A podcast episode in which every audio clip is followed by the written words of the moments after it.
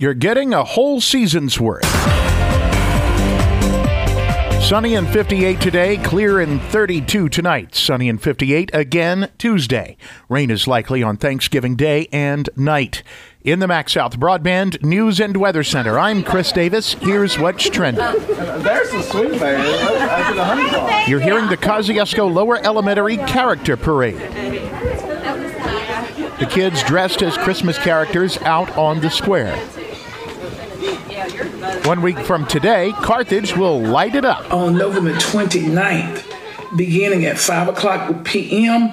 We will have our Christmas lighting at Trustmark Park. Mayor Mary Ann Vivian. We're going to start at 5 o'clock with singing. Uh, we got uh, bouncing house. We got games, which is a cornhole. We got uh, uh, crafts and food vendors that's going to be there. The Carthage Christmas Parade will be December 2nd. You know, we have a lot of plans that we're we're working on with our American Rescue money. And Kosciusko Mayor Tim Kyle says at least one of those plans could improve the smell of things around town. You know, we're looking at raising the levees and stuff down at the lagoon that we have the problem with the odor with every year, doing some dredging there. But the plans are not in place yet. The company that Kosciusko contracts to handle the wastewater says a lot of the city's pumps are old and need replaced. So there's a possibility that the city could do that, but it's not clear when yet.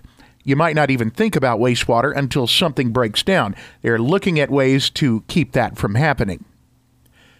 The coronavirus hospitalizations have been consistently lower than they were just a month ago, and Governor Tate Reeves let the state's state of emergency expire this weekend. It's been in place since March 2020. For you in central Mississippi, it means that you can still access telemedicine for a doctor's appointment. It just might take longer.